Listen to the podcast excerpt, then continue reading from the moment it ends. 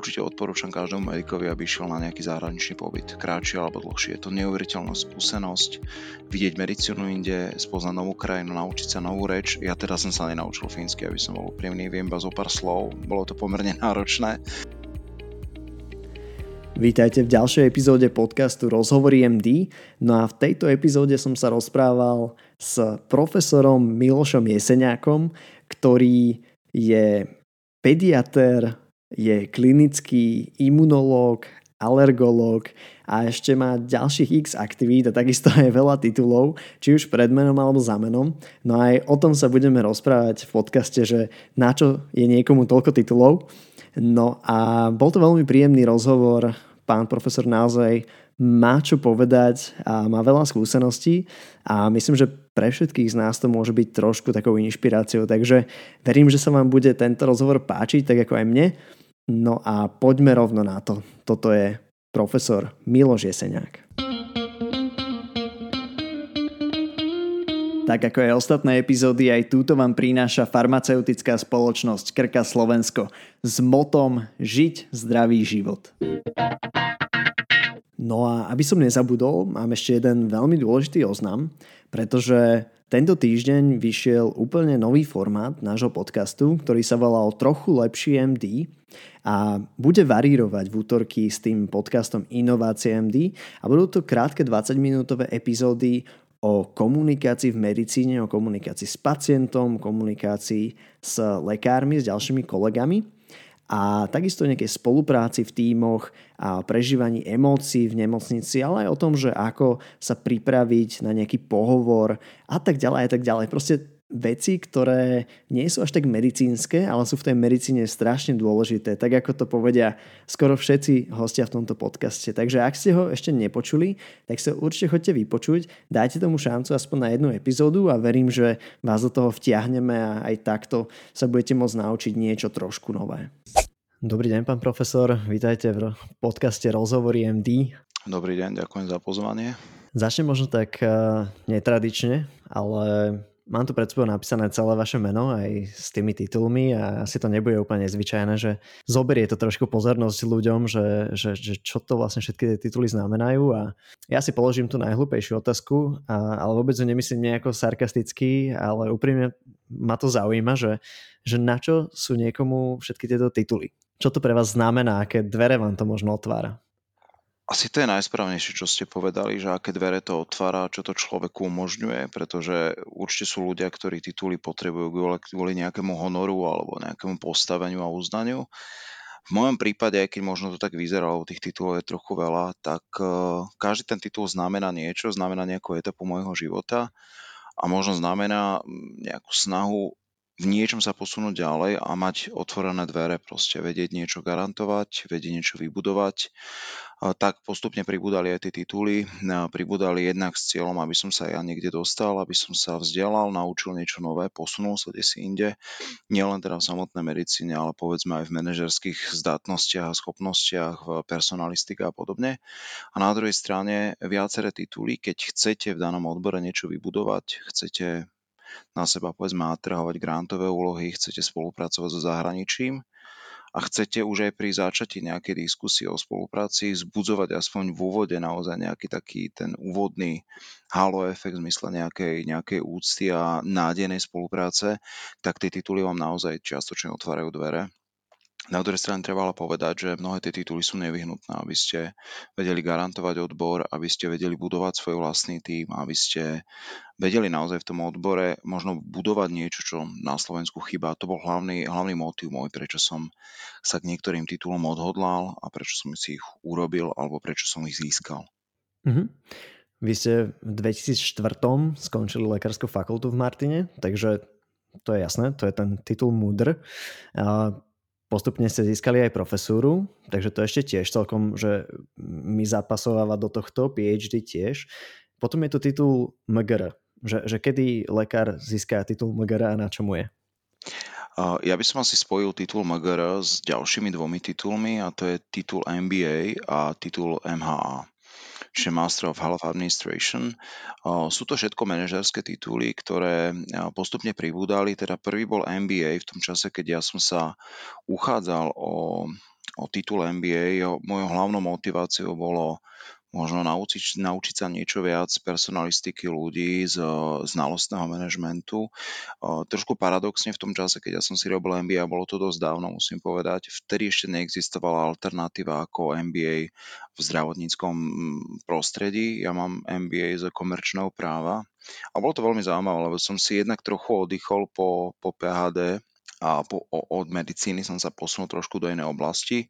Odrazu sa učíte o ekonomike, o trestnom práve a podobne, čo bolo pre mňa veľmi také aj, aj odľahčujúce a oddychujúce, pretože človek je naozaj zahltený pri vzdelávaní sa, pri o, výskume, pre pedagogické činnosti a pri atestáciách tou klasickou medicínou, ktorá zamestnáva vašu pozornosť. Takže vtedy to bolo takto.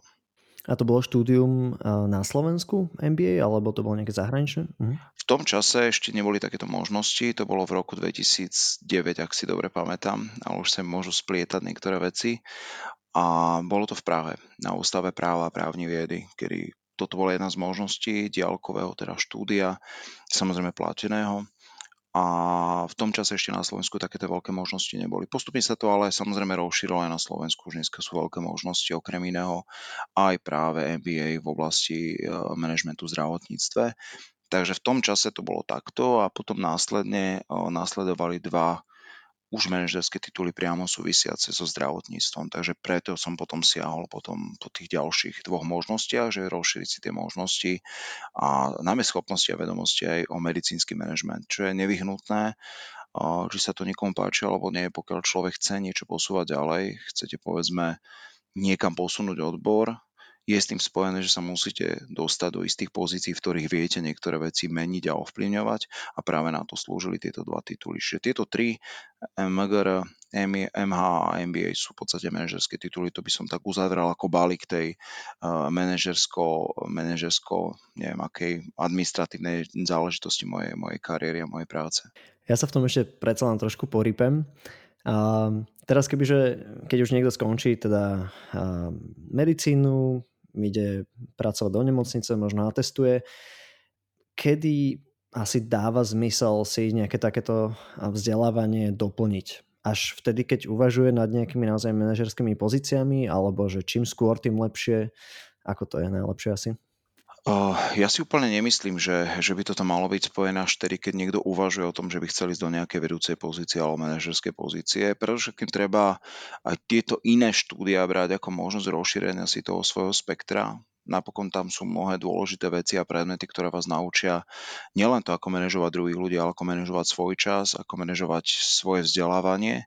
Okrem iného je to celkom taká zaujímavá oddychovka oproti popri medicíne, pretože ja mám taký pocit, že mnoho lekárov je až doslova postihnutý iba tým svojim odborom a nič ich nezaujíma. Čiže vám to rozšírie čiastočne obzor ďalej, ale samozrejme, ak človek cíti, že, že teda chce posúvať niečo ďalej, má ambície a má aj schopnosti, aby sa dostával do vedúcich pozícií a menil a ovplyvňoval chod inštitúcie, oddelenia, kliniky alebo celého, celého napokon štátu, môže to byť ministerstvo, tak eh, v tom prípade naozaj na mieste uvažovať o takomto titule.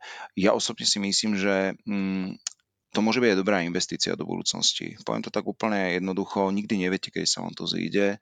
A okrem iného práve napríklad MBA bolo veľmi dôležité, keď som sa uchádzal potom o primariát na, na oddelení klinickej imunológie a alergológie, pretože je to nevyhnutná súčasť toho, aby ste, aby ste mohli zastávať vedúcu pozíciu.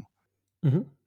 Takže v zásade čím skôr, tým lepšie, hej, alebo že možno v nejakých prvých rokoch aj toho pracovného života. Určite áno, samozrejme človek popri tom si dáva do poriadku svoj osobný život, dáva si do poriadku prácu, uvažuje, či ostane v štátnom sektore alebo pôjde do súkromia po atestácii. To sú všetko dôležité aspekty, ktoré musí človek zohľadňovať.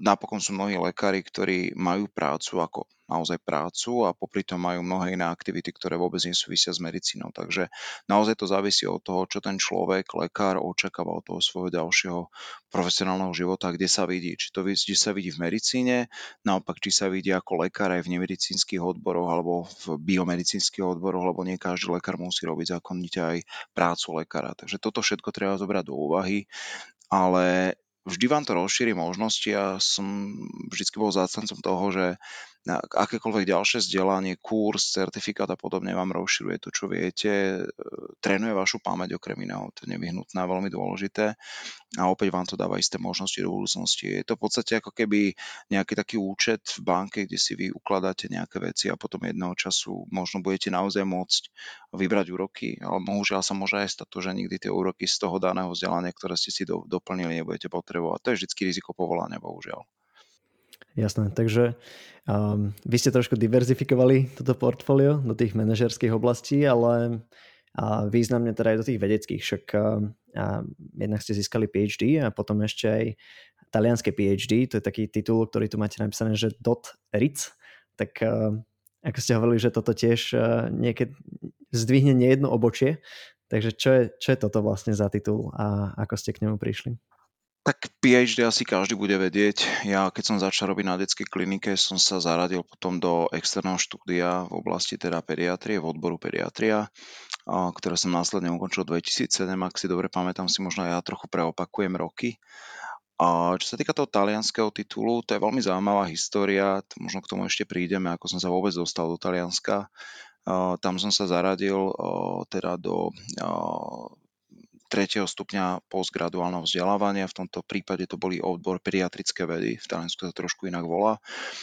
Následne som úspešne ukončil doktorát aj v tejto vede a keď som si e, chcel uznať titul na Slovensku, tak e, naše ministerstvo mi odpovedalo týmto spôsobom, ako si mám titul písať, čo z začiatku som tak bral, že či je to nevyhnutné. Napokon na druhej strane to zbudzuje vždy celkom záujem a zbudzuje to otázky, čo to je za titul, odkiaľ ho máte a tak. Takže môže to byť aj veľmi dôležitý do, pozitívny aspekt nejakej konverzácii, ktorú začínate napríklad s inými kolegami, s ktorými idete spolupracovať a podobne.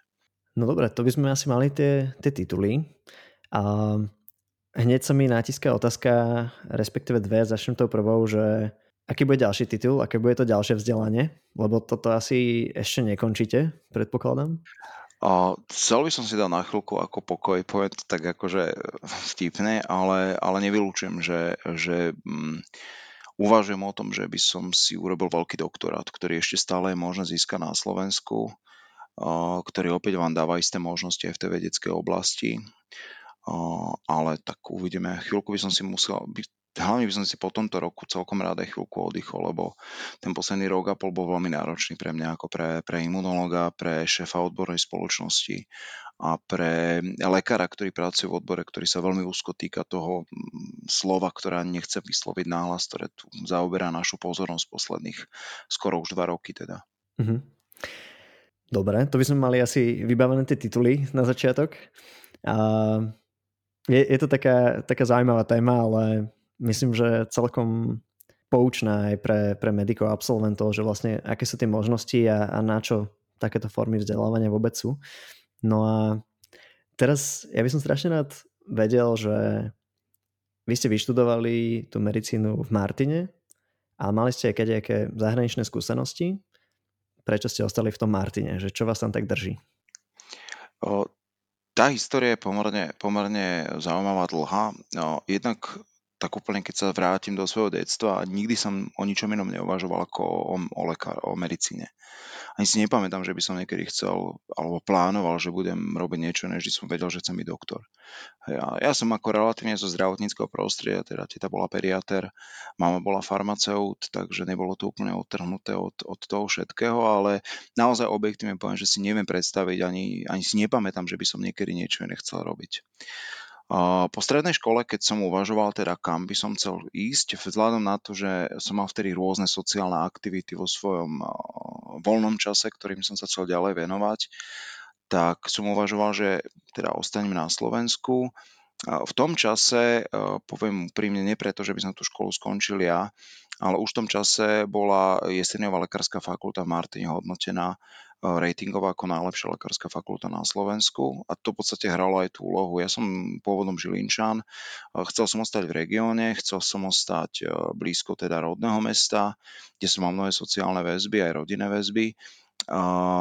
chcel som ísť na relatívne menšiu lekárskú fakultu, kde bol lepší pomer medzi počtom pedagógov a študentov je pravda, že sám som nevedel, ako napríklad vyzerá Martinská nemocnica. To ten šok nastal až potom, keď už som tam prišiel ako tretiak, alebo druhák, teda ešte, ak si dobre pamätám. Ale napokon aj to sa celkom tak vycibrilo a zmenilo. Uh, takže v tom čase som uvažoval, že kam, chcel som ísť teda určite do Martina na medicínu, ale bol som na primácie pohovory aj v Bratislave na lekárskú fakultu a na farmaceutickú fakultu. To bola tak ako záložný plán, nie že záložný. Mňa to vždy aj zaujímalo. Napokon aj teraz robím odbor, ktorý veľmi úzko súvisí s farmáciou a biochémiou. No ale tam teda musím povedať, že mama bola zásadne proti, aby som išiel na farmáciu, tak bola medzi nami dohoda, že keď ma zoberú do Martina, pôjdem do Martina na medicínu, keď ma nezoberú do Martina na medicínu, pôjdem na farmáciu. Dostal som sa teda na lekárskú fakultu v Bratislave, dostal som sa aj na farmáciu a vtedy, keď som bol akurát na vyhodnocovaní pohovoru na farmácii, kde tam bol ten osobný pohovor, tak im bol, akorát mi volali z domu, že teda ma zobrali do Martina, tak som mal pomerne jednoduchú voľbu, že nastupujem na jesenovú lekárskú fakultu do Martina. Takže takto to začalo a v tom Martine Samozrejme, malé mesto má mnohé výhody a nevýhody. Určite ten študentský, sociálny a kultúrny život je bohatší teda v, v Bratislave, ale musím povedať, že aj tá Martinská fakulta, ten taký ten komunitný život medikov na jednom spoločnom internáte bol veľmi očarujúci v tom čase a musím povedať, že určite nelutujem, že som vyštudoval v Martine. V priebehu školy e, som bohužiaľ bol iba na jeden veľmi krátke niekoľko týždňové stáži v, v, vo Fínsku, v meste Turku paradoxne na oddelení kardiochirurgie som antiinvazívny človek, naozaj ja nemám rád tento druh medicíny, nerobí to veľmi dobre, ale teda bol som sa pozrieť, tam som si naozaj um, tak utriedil, že určite chirurgickým smerom nechcem ísť. A to len taká poznámka za okraj. Určite odporúčam každému medikovi, aby išiel na nejaký zahraničný pobyt, kratší alebo dlhší. Je to neuveriteľná skúsenosť, vidieť medicínu inde, spoznať novú krajinu, naučiť sa novú reč. Ja teraz som sa nenaučil fínsky, aby som bol úprimný, viem iba zo pár slov, bolo to pomerne náročné. A, ale, ale, ale keď do Fínska, tak potom na letný semester, nie? Áno, ja som bol, ja som bol uh, na konci letného semestra, som mal takúto letnú krátnu stáž, čiže akurát som zažil ešte aj biele noci, ale už som potom v auguste zažil aj to, keď je odrazu od, o 4. o 3. po obede tma, takže som videl aj tento, tento, tu, tento čas v, na severe. Ale potom sa vrátil do Martina a ostal som Martine teda. A musím povedať, že mnohé veci a mnohé okolnosti boli také, že sa snažili ma stiahnuť mimo Martin. Nebolo to iba vtedy, keď som sa rozhodoval ako končiaci medic, kam idem, ale bolo to už potom počas práce, po atestácii, po získaní niektorých vedecko-pedagogických titulov ale som veľmi rád, že som to ustal, že som ostal Martin. Možno taká najvtipnejšia story a možno sa niekto aj opýta, že ako som sa vlastne dostal do Martina. Tu musím povedať, že e, je niekoľko ľudí, a ich budem spomínať v tomto rozhovore, keď teda asi by ich mohlo byť oveľa viac, ktorým ďačím za niečo v tej kariére. Nielen v kariére, ale teda vo všeobecnosti vo svojom živote a smerovaní. Si presne pamätám, bol ak si dobre pamätám, bol 18. december, kedy som mal štátnicu z, z pediatrie a po štátnici z pediatrie si ma zavolal profesor Bánovčín, vtedy nástupujúci šéf Martine na pediatriu, že má teda pre mňa ponuku, že či nechcem ostať Martine a robiť teda na detskom Martine. Pre mňa to bol vtedy taký šok, sa priznám, že detské som v živote neuvažoval, s detským pacientom som vôbec nechcel robiť. Ale na druhej strane som si povedal, že prečo nie, je to výzva, navyše som naozaj chcel ostať v Martine a chcel som učiť, chcel som robiť aj lekára, chcel som byť aj pedagóg. Tak som si povedal, že why not, že je to stále otvorené. Mal som teraz sa priznám úplne úprimne, ja dúfam, že to pán profesor nebude počuť. Mal som také unikové tendencie, že keď sa mi nebude páčiť na pediatrii, že v rámci cirkulácie prebehnem na iný odbor alebo na kliniku. To sa našťastie nestalo. A potom, keď už končil som teda ročník, tak logicky každý je v, tom, v tej panike rozposielania žiadosti, kde by chceli ísť a kde by nechceli ísť. A jedna z možností, ktorá sa mi naskytla, bolo ísť pracovať na neurológiu do Bratislavy. A presne si pamätám ten okamih, keď som z internátu uh, išiel na stanicu vlakov vo Vrútkach, alebo keďže žijem dlho v Martine, tak poviem na Vrútky, ako vria Martinčania. A uh, už som mal kúpený listok a nenastúpil som do vlaku. Si proste povedal, že asi, asi pre niečo sa stalo to v tom decembri, krátko predtým, a naozaj som mal dobrý pocit a naozaj to tak bolo. Som urobil veľmi dobre, že som ostal Martine, som neuveriteľne šťastný, že robím pediatriu, keď teraz robím aj s dospelými pacientami A napokon od toho, že som ostal Martin na detskej klinike, sa mi utvorili tie neuveriteľné možnosti do ďalšieho života a do stretnutia ďalších zásadných ľudí, ktorí ma kde si posunuli v kariére, v mojom profesionálnom a napokon veľmi ovplyvnili môj osobný život. Uh-huh. Ako vyzerá ten osobný život popri tom pracovnom, lebo asi tej zodpovednosti v rámci tej práce je strašne veľa, jednak aj z tej, z tej práce, že pediatria, pneumológia, klinická imunológia, alergológia, že naozaj, že sedíte na niekoľkých stoličkách už len v tej univerzite a predpokladám, že ešte na nejakých ďalších v rámci odborných spoločností a podobne. A čím si to nejako kompenzujete v tom osobnom živote? Uh, tak našťastie mám pomerne bohatý a slušný osobný život, okrem iného zásadným spôsobom, ako kompenzujem momentálne, je teda spoločné cestovanie. To je niečo nevyhnutné, čo ja potrebujem, aby som dokázal existovať v tej práci, čo robím. Vzhľadom na to, že som 3 roky zo svojej pracovnej časti strávil v Ríme, tak je celkom logické, že gro mojich a našich zahraničných ciest smeruje práve do rôznych častí Talianska. Veľkou výhodou je samozrejme, že rozprávam plynule po taliansky, čo bola nevyhnutnosť v tom čase, keď som išiel do Ríma aj keď v úvode som to bral strašne negatívne. A tu hneď chcem povedať, že mnohé takéto veci treba brať ako výzvu a dneska to neuveriteľne oceňujem, že som vydržal v tom Ríme a že som sa naučil taliančinu. Takže je to cestovanie. Ešte pár rokov dozadu to bol aj iný môj veľmi obľúbený koniček a to bolo spievanie. Ja som teda bol aktívny člen viacerých poloprofesionálnych zborov, ako je Žilinský miešaný zbor, ako je Kantika Collegium Musicum bohužiaľ objektívne musím povedať, že popri tom všetkom, čo momentálne robím, mi už na tento, na tento hobby o, neostáva čas. Čo mi je veľmi ľúto, pretože mi to chýba, ale kompenzujem to častým teda cestovaním na rôzne, rôzne koncerty, predovšetkým vážnej hudby a opery, kde v rámci našich ciest po Európe som naozaj navštívil všetky známe operné domy.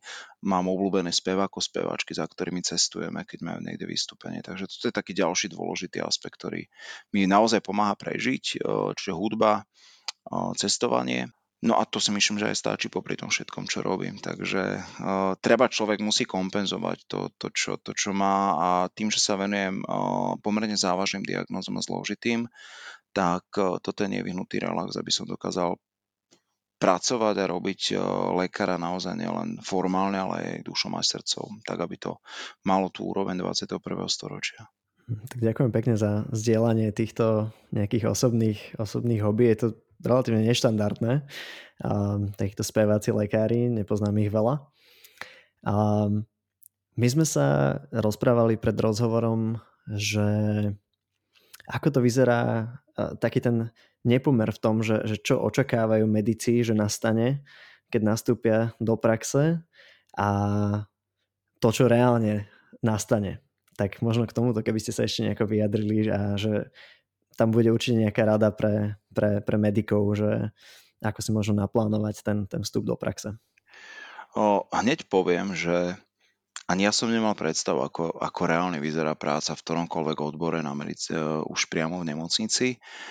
A každý asi z nás, keď končí školu alebo keď sa hýbe počas tú školu, tak cíti podvedome, že chce sa buď profilovať internistickým alebo chirurgickým smerom, po prípade nemedicínskym smerom, alebo nie takým tým klasickou klinickou medicínou. Napokon máme aj takých aj spolužiakov, ja mám takých, čo nešli do klasickej reálnej klinickej praxe.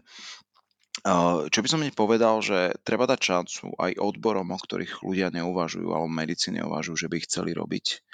Pretože musím povedať, že ako medic, keď tak spätne pozriem, vôbec som nemal ani predstavu o tom, ako daný odbor vyzerá, ako som si o niektorých odboroch myslel, že sú úžasné a, a zložité a neuveriteľnou výzvou sú pre nás, tak napokon boli odbory, o ktorých som mal presne opačný pocit, že toto je naozaj niečo nezaživné, nudné, taká bola aj pediatria, poviem úprimne a som veľmi rád, že veľmi krátko potom, ako som na detské nastúpil, sa tento môj pohľad zmenil a už po možno dvoch, troch týždňoch som vedel, že nechcem robiť inú medicínu. A to je práve možno taká prvá rada, že ak aj nevidie uh, skončenému lekárovi to jeho zameranie, ktoré túži, že chcem robiť ortopédiu, ale chcem robiť, neviem, nejaký iný odbor, treba dať šancu aj tomu, kde sa ten človek vyskytne, kde sa umiestni, pretože naozaj spozná to, že napokon to môže byť ten odbor, ktorý chce robiť. Na druhej strane, moja taká ďalšia rada, aby ľudia nerobili jednu chybu, najmä keď vidím niektorých uh, zámerne budem hovoriť neutrálnom rode frustrovaných kolegov, ktorí zistili, že keď začali robiť a robili, že to nie je zrovna tá časť medicíny, ktorú chce robiť. Ja si myslím, že vždy treba radšej obetovať ten rok, dva a zmeniť odbor a nánovo začať, ako sa trápiť špecializáciou v odbore, ktorý nechcete robiť a potom sa trápite tým celý život. Takže toto je naozaj ďalšia taká moja, moja rada, dať šancu odborom, o ktorých ani ste nevedeli, že by ste ich mohli robiť. Napokon človek cíti frustráciu z toho odboru, tak zmeniť odbor. Ako napokon aj toto je možnosť. Mm-hmm. Ešte aj čo môže byť vlastne nejakým tým vodítkom je napríklad to, že nejaký pedagóg, lekár vidí potenciál v tom človeku v tej danej špecializácii, napríklad ako to bolo asi u vás, tým pádom, že ten neviem, či to bol profesor, docent, lekár, pediatr, vás tam pozval a asi mal na to aj nejaké subjektívne dôvody, ale možno tam naozaj boli bol, bol, videl tam nejaký ten potenciál, že, že budete dobrí v tej oblasti a potom vy ste nemenili, ale skôr ste pridávali k tomu. Tak, takže ako to, to bolo? To je, to, je, to je tiež zaujímavá story celkom, poviem úprimne. Ešte jedna poznámka, predtým, keď už mladí ľudia dojdú na tie kliniky, musím povedať, že je veľmi dôležité, do akého sociálneho prostredia západnú, aký je vedúci toho pracoviska, lebo to zásadným spôsobom môže určovať to, ako sa ten mladý človek vyprofilizuje. A my na, našťastie naozaj máme šéfa, ktorý je v podstate môjim šéfom od začiatku, ako som robil aj doteraz ktorý vidí veľký potenciál a má neuveriteľné dánosti, čo sa týka personalistiky a vízií, ako, ako formovať ľudí, ako ich tlačiť, niekedy aj teda cez zavre, za, za, zaťaté zuby a z nich naozaj dostať to najlepšie a posúvať ich výkonom takým, o ktorých možno ani tu ľudia nevedia, že ich dokážu podať. A čo je veľmi dôležité pri tej práci, um, učiť sa od starších kolegov. Naozaj, uh, ja viem, že to je také klíše, že tí starší očakávajú istú úctu a možno aj isté istú, istý záujem tých mladých nástupujúcich kolegov o nejaké zdieľanie vedomostí. E, naozaj odporúčam e, vážiť si tých starších kolegov a učiť sa od nich, pýtať sa veľa, chcieť veľa. Ono možno z začiatku viacerí z nás, čo už robíme nejaké tie roky, sme možno taký z začiatku od, odmeraní a podobne, že každý máme veľa práce, ale každý z nás, keď vidí záujem, veľmi rád naučí, vysvetlí a potiahne ďalej. No ale poďme späť. To bolo, mne to až potom sekretárky prezradili, ktorí mimochodom sú stále tie isté na našej klinike, ešte keď som bol študent študentom, tak sú tam stále. Tým chcem povedať, že nejaké staré, sú len pracovne trošku už zdatnejšie a pokročilejšie. A oni mi potom prezradili, že, že moje meno bolo zakruškované už 4. ročníka a iba povedal im profesor, že keď prídem na štátnicu, že ho majú upozorniť, že mi ponúkne miesto. Takže zjavne asi videl nejaký potenciál, možno možnosti, moje, môjho príspevku k pracovisku, ktoré sa v tom čase začalo budovať. Už len teraz, keď si uvedomím, že z počtu možno 20-25 lekárov sme na dvojnásobnom počte momentálne, kde podstatná časť kolektívu je mladá, kde máme veľký počet uh, lekárov mužov, čo je na detskom relatívne netypické, ale musím povedať, že naozaj máme veľa mladých šikovných chalanov, ktorí robia, tak uh, to bolo veľmi zaujímavé, ako odrazu som dostal túto ponuku si presne pamätám, ako som nastúpil, ešte si pamätám, ako som podpísal zmluvu, som išiel z nejakého festivalu letného, pomerne unavený a do toho bol pán profesor, že mám prísť do Martina podpísať zmluvu, tak to bolo tiež také zaujímavé. A nastupoval som presne 31.7.2004, čiže nastupoval som posledný deň ešte vtedy, keď bol starý riaditeľ nemocnice, lebo od 1.8. už bol nový riaditeľ, čiže mne starý riaditeľ ešte podpisoval zmluvu na neurčito. Takže presne pamätám tento dátum, kedy som nastupoval v lete a po mesiaci e, práce začal som na detskom máre teda, čo malo mnohé výhody a nevýhody. Okrem iného mi to ukázalo, že nechcem robiť urgentnú medicínu, že toto nie je môj smer tak po mesiaci si ma pán profesor zavolal, my to voláme, že vykladanie budúcnosti. Ja sa ma opýtal, že čo by som tak chcel robiť. Tak v tom čase som vedel, že pediatriu áno, ale čo z nej som mal ešte také nereálne predstavy. Môj prvý nápad si presne pamätám, som povedal, že chcem robiť detskú neurológiu. Tak to nebudete robiť tak kardiológiu ani to nebudete robiť. Ináč som strašne rád, že tieto dva odbory ma naozaj e, nesprevádzajú ďalej, pretože sú to veľmi zložité odbory a nie som veľmi ja, ja fanúšik týchto odborov v zmysle takom, že by som ich ja chcel robiť, ale veľmi si vážim ľudí, ktorých vedia robiť dobre a ktorí mám vedia byť pomocní aj v našom odboru, lebo potrebujeme týchto konziliárov. A mi povedal, že budete robiť imunológiu. Ja som vôbec nevedel predstavu, čo to. Ja som si iba pamätal nejako späť, že to bol nejaký zlý a ťažký predmet v nejakom treťom ročníku, ktorý ma nie veľmi bavil, ale hlavne ktorý ma vytrápil pri skúške. a vôbec som nemal predstavu, čo tam patrí hlavne. On mi povedal, budete robiť vrodené poruchy imunity. To tu potrebujeme vybudovať Martine. To som už vôbec nevedel, že čo sú za ochorenia. A tak som si povedal, že OK, že prečo nie. A tak v podstate začala celá moja úvodzovka imunologická kariéra, že som sa začal venovať zriedkavým chorobám, začal som sa venovať e, vrodeným poruchám imunity, niektorým vybraným skupinám ťažkých imunopatologických stavov a to napokon vás prevádza do dnešného dňa.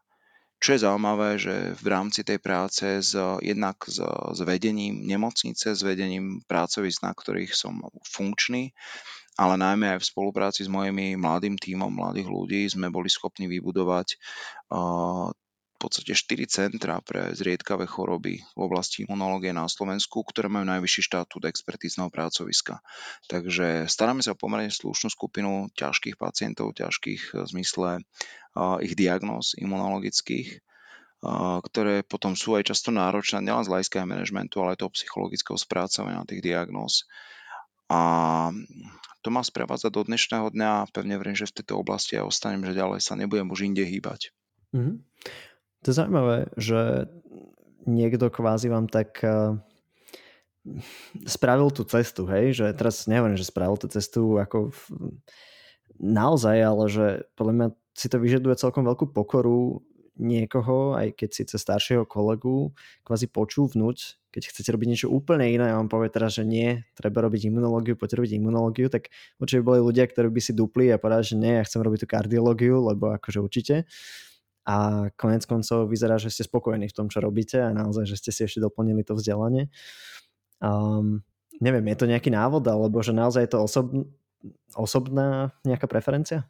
To je asi, uh, ináš profesor je tiež klinický imunológ, alergológ, čiže podľa mňa videl vo mne aj perspektívu ďalšieho pokračovateľa v jeho odbore. A vždycky sú tam tri možnosti. Buď si človek dupne a presvedčí toho šéfa, že predsa len chce robiť niečo iné a šéf to bude akceptovať, alebo povie, že OK, spolahne sa na ten odhad toho vedúceho pracovníka, v tomto prípade naozaj som sa na to spolahol, lebo predpokladám, že videl nejaké, nejakú víziu v mojej osobe alebo proste človek si dupne a odíde preč. Vždycky sú tri možnosti, viac možností v tomto prípade nie je. A už ktorú si kto vybere, tak s takou bude nárábať následovne. Ja som sa rozhodol akceptovať skúsenosti teda pána profesora Banovčina, ktorý určil tento smer a som nadmieru a maximálne spokojný. Ja si myslím, že nič lepšie si neviem predstaviť, že by som robil. Uh-huh. Ako vyzerá tá dennodenná práca vaša, že ako ste spomínali, že ste na viacerých stoličkách trošku a keď sa vám zunuje z jednej oblasti, tak prejdete zasa tam, alebo máte veľa toho, neviem, v tom labáku alebo na klinike, takže sa môžete ísť hore-dole. Tá práca je pomerne, pomerne bohatá, teda pestrá. Naozaj sa nemôžem stiažovať na nejakú monotónnosť. Ja v rámci teda pedagogiky som 100% zamestnanec kliniky deti a dorastov v odbore pediatria, kde sa podielam na vzdelávania pedagogiky v odbore pediatria so zameraním sa teda najmä na imunológiu, alergológiu, pneumológiu, po prípade reumatológiu. Popri tom učíme samozrejme aj teda ošetrovateľky, porodné asistentstvo, zubných lekárov, a ja mám ešte voliteľný prejem klinická imunológia pre piatakov. To je jedna časť, čiže pedagogika. Popri tom je tá klinická práca. Ja momentálne mám tri zamerania zaradenia v nemocnici. Je to detská klinika, kde som, kde som lekár v ambulancii detskej alergológie, imunológie. Potom je to plúcna klinika, kde mám dospelý uväzok v rámci teda rovnakého odboru, keďže klinická imunológia a alergológia pokrýva všetky veky, nemáme detskú a dospelú alternatívu. A napokon e, som primár v oddelení e, klinickej imunológie a alergológie, ktoré je laboratórnym oddelením, ktorý v podstate doplňa to, čo my potrebujeme v tých ambulanciách, že postupne navyšujeme, rozširujeme nové vyšetrenia, ktoré potrebujeme pre vyšetrovanie našich pacientov. Okrem tohto, samozrejme mám klinickú, nemám každý deň ambulanciu, našťastie už, jeden deň robím dospelú, jeden deň detskú, jeden deň robím stacionár s biologickou liečbou a podobnými vecami. A popri tom teda snažím sa byť nápomocný pre ľudí z môjho týmu, mladého, či už uh, kolegyne, ktoré robia na dospelej ambulancii alebo na detskej, ktoré majú tiež svoje ambulantné dni. Čiže som v podstate na telefóne, keby bolo čokoľvek treba pomôcť, poradiť, ale našťastie už sú tak mm, doslova dokonale v niektorých veciach, že naozaj ten môj zásah je potrebný skoro malokedy No a napokon mám na starosti ešte konziliárnu činnosť celé nemocnici, čiže detské konzilia, dospelé konzilia. V súvislosti s COVID-19 je to, sú to imunologické konzilia o, tom, o, tom všet, o tých všetkých pacientoch za rok 2020-2021 to bolo vyše 2000 konzilí popri tejto mojej klasickej práce. Takže tá práca je veľmi zaujímavá, veľmi bohatá a popri tom teda sa snažíme aspoň čiastočne vedomať vedecko-výskumnej činnosti, publikačnej činnosti a podobným aktivitám. Takže je toho naozaj veľa. Uh-huh. A ako ten COVID uh, zamiešal tieto karty? Asi teda v tej klinickej imunológii úplne jasne. Ešte aj v spojitosti s pediatrou, pneumológiou. Zmenil sa, zmenila sa tá klinická práca uh, úplne alebo skôr ešte v nejakých ďalších oblastiach to cítite?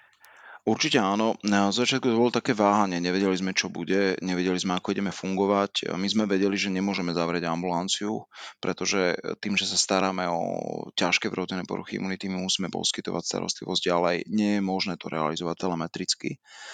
A začiatku to bol veľký rešpekt. Naozaj, keď začali stúpať počty pacientov s ťažkými stavmi, keď sme začali vyšetrovať imunitný status tých pacientov, tak eh, naozaj sme boli vo veľkom takom negatívnom očakávaní, lebo tie nálezy boli strašné. Neskôr sme sa naučili, že aj podľa toho vieme predikovať osud toho pacienta. ale na druhej strane celá táto pandémia nás naučila mnohým veciam, naučila nás nutnosti spolupráce s inými špecializáciami, ktoré by sa mali navzájom rešpektovať. Dneska nikto z nás nie je polyhistora, každý sa venuje aj v rámci, v rámci, v rámci toho vlastného odboru iba úzkej časti, ani ja nerobím všetky oblasti klinickej imunológie a alergológie.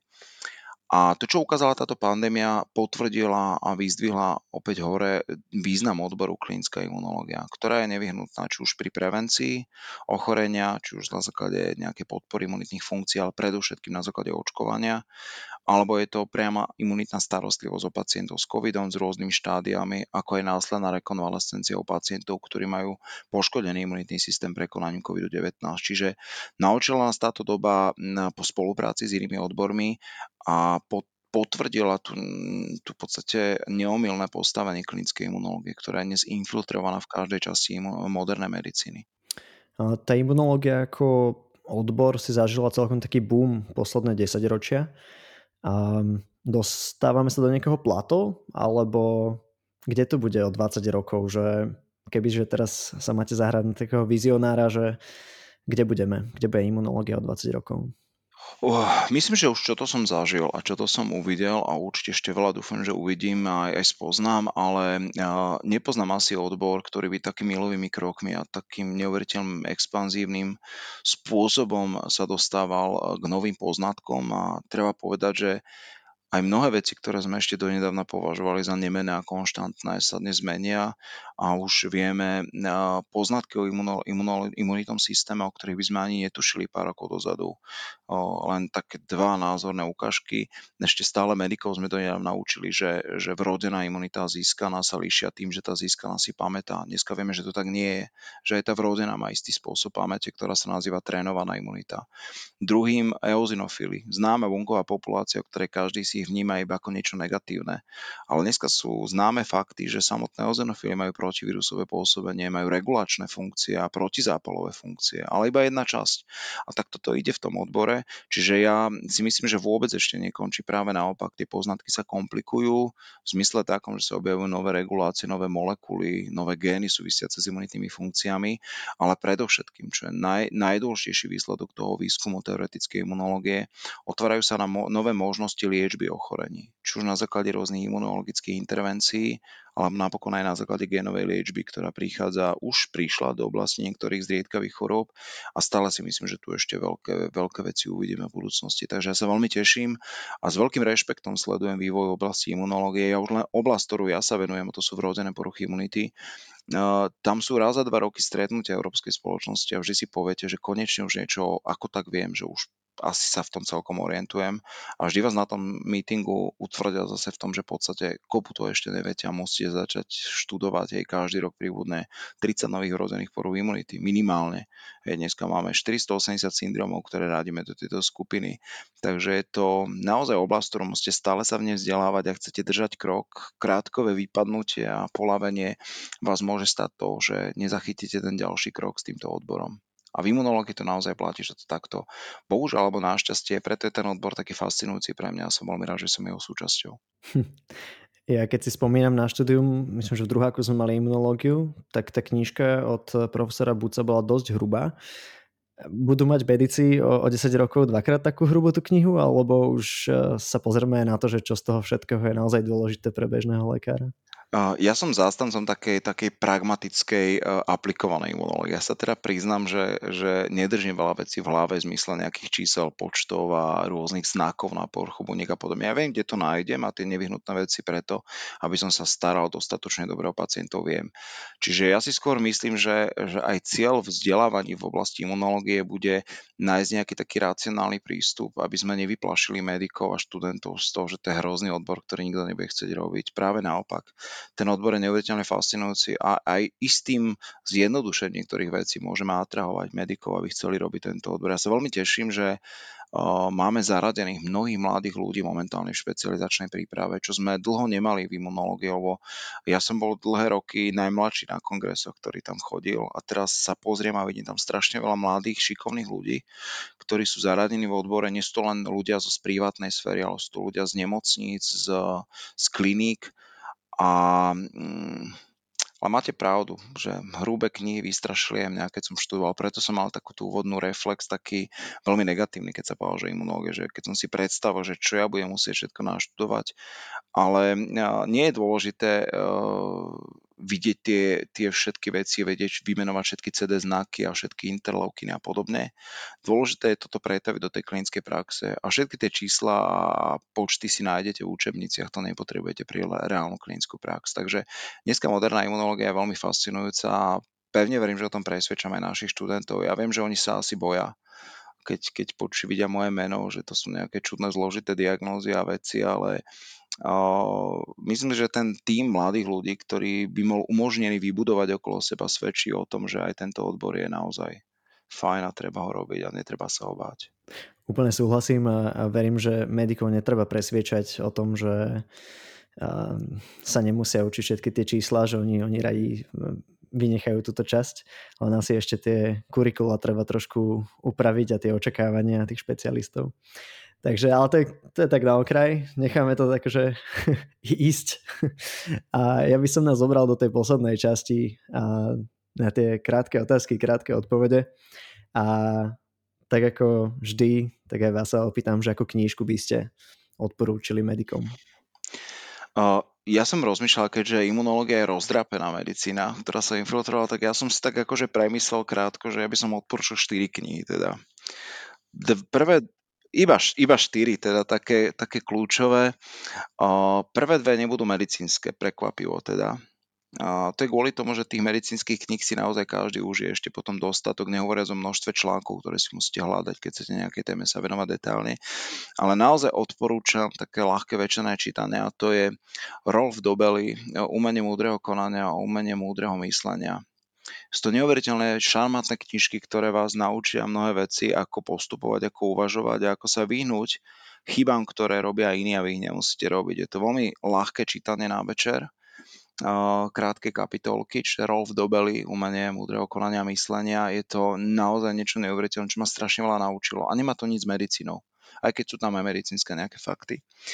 Keďže som vedec, pedagóg, tak budem teda taký trošku ešte v tej tretej knihe by som odporúčil knihu od profesora Jana Vilčeka, Veda, Láska a veda.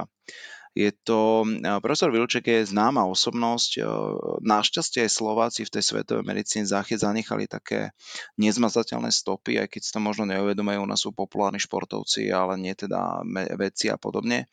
Ale v knihe Láska veda profesor Vilček, ktorý emigroval do Spojených štátov a stále žije, neuveriteľným spôsobom podporuje mnohých mladých a bol práve pri zrode jednej z najviac používaných biologických liekov používaných v liečbe liečbe krónovej choroby, psoriázy a podobne. Čiže je to veľmi fascinujúca kniha o jeho životnom príbehu. Ja moc nemám rád teda ako, ako také životopisy, ale toto je písané veľmi inšpiratívne a veľmi, veľmi tak fascinujúco, že dávam do pozornosti, čo všetko aj slovenskí vedci, lekári zanechali tej svetovej medicíne. Myslím, že sa nemáme na čo, aby len o tom nerozprávame. A keďže som imunológ, tak budem predsa len trošku taký, že imunologický, a tretiu knihu, ktorú by som odporúčil, je, uh, som si to dneska uvedomil, keď, keďže som ju náhodou držal v ruke do obeda, 40-ročná kniha, ktorá sa nazýva Skrytá moc imunity od Karla Nouzu.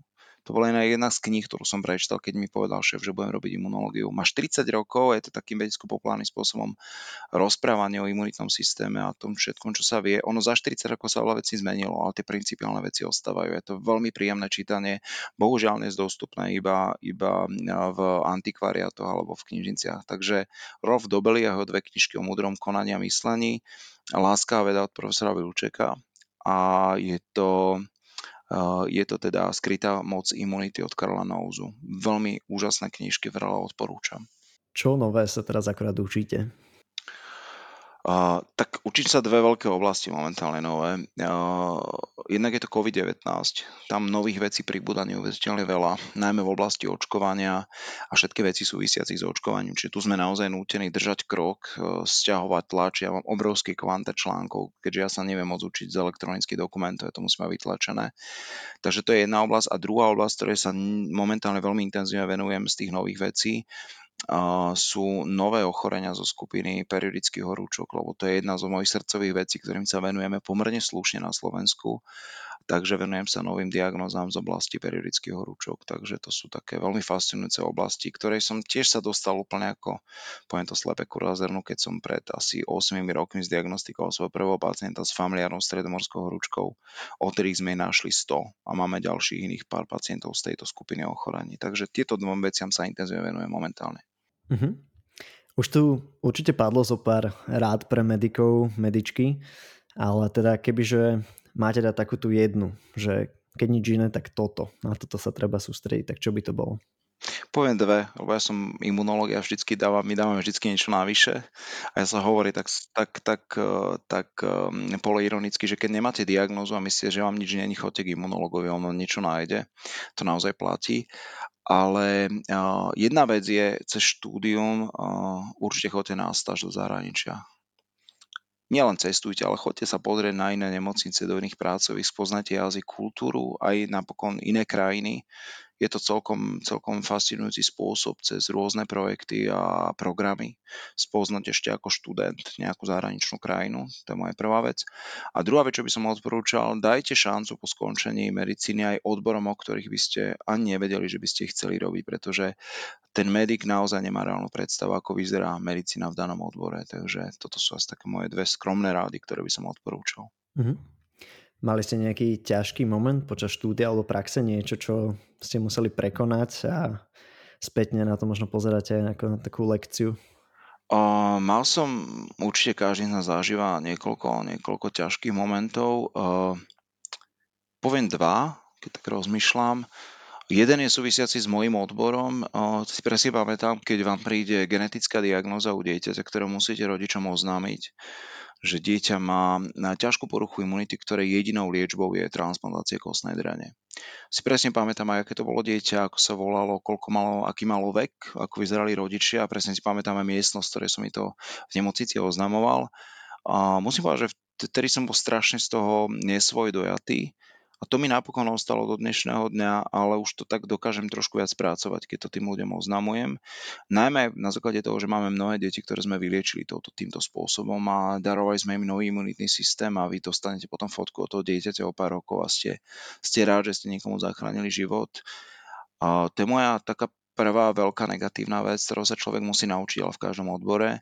A druhá veľká taká ťažká situácia bola, ja som z Ríma odchádzal v roku 2007 a odchádzal som s tým, že e, chcel som v Ríme ostať robiť. Teda. A v tom čase sa stalo to, že mi zomrela mama a to bolo veľmi ťažká situácia sa rozhodnúť, či sa vrátim alebo nevrátim sa. A ja som sa rozhodol, že sa vrátim a som rád, že som sa vrátil. Musím povedať, že to bolo asi jedno z najlepších rozhodnutí, čo som urobil. Takže aj takéto rodinné ťažkosti vedia niekoho za, zakývať tou kariérnou cestou. A... Ale ono asi všetko je tak, ako má byť. Ja, som, ja viem, že ten krok bol správny. Mm-hmm. Dneska, keby neexistovala medicína, ani pediatria, ani imunológia, ani všetky ostatné odbory, ktorým sa venujete, tak čo by ste robili? Mm, ja nemám alternatívu. Ja naozaj neviem si predstaviť, čo by som iné robil. Keby to nemalo byť s medicínou, neviem naozaj neviem, ja si, ja som ani nikdy inak neuvažoval, takže neviem vám povedať, čo by som inak chcel robiť, ani by som nechcel nič nerobiť, no. Neviem si predstaviť, akože asi by som vedel robiť aj iné veci a byť v tom možno aj dobrý, ale nebolo by to s takým srdcom, ako to robím teraz, takže nevidím alternatíva, neviem vám povedať, čo by som iné vedel robiť. Možno by som cestoval, by som písal nejaké cestopisy a podobne. To by ma bavilo, lebo to je tá dôležitá časť mojej, mojej druhej časti života, ale nevidím alternatívu. Ja si neviem predstaviť, že by som niečo iné robil. Ktorá krajina mm, spravila taký najväčší impact na vás? Taliansko, bez pochyby. Po všetkých stránkach. Medicínskej, aj keď možno si povieme, že nemajú tú medicínu niekde ďaleko pred nami, ale aj tí ľudia, alebo t- najmä ľudia, ktorí sa, ktorí, s ktorými sa stretnete v tej svojom úvodne svojej kariéry a svojho profesionálneho života, sa zapisujú do toho vášho života, aj osobného napokon, pomerne nezmazateľnou stopou. Bohužiaľ nemusí to byť vždy iba pozitívna nezmazateľná stopa, to je drobné riziko. Ja som mal veľké šťastie, že aj tých ľudí, čo som v Ríme stretol, sa zapísali veľmi pozitívne do môjho života, otvorili mi možnosti publikovania, vedeckej práce, spolupráce, interakcie s inými ľuďmi a naučil som sa jednej zásadnej veci v tom Taliansku a to je budovanie a spolupráca a nie hranie sa na svojom piesku, že ja chcem robiť toto a s nikým nechcem spolupracovať, lebo ja to robím najlepšie. To je najväčšie mil modernej medicíne. Keď človek nadobudne pocit, že je neprekonateľný, dokonalý a že to robí najlepšie a všetci ostatní sú na nič, to je cesta k záhube a k izolácii takéhoto človeka, k takej slepe vet medicíny. Takže a nehovoriť o tom ostatnom. Krajina, hudba, kultúra, móda, a podobne všetko. To je, to je niečo, čo, čo ma neprestáva baviť a ja mám Taliansko teraz cestované celé. Sú miesta, na ktoré sa vracam každý rok. Do Ríma chodím každý rok minimálne 3-4 krát.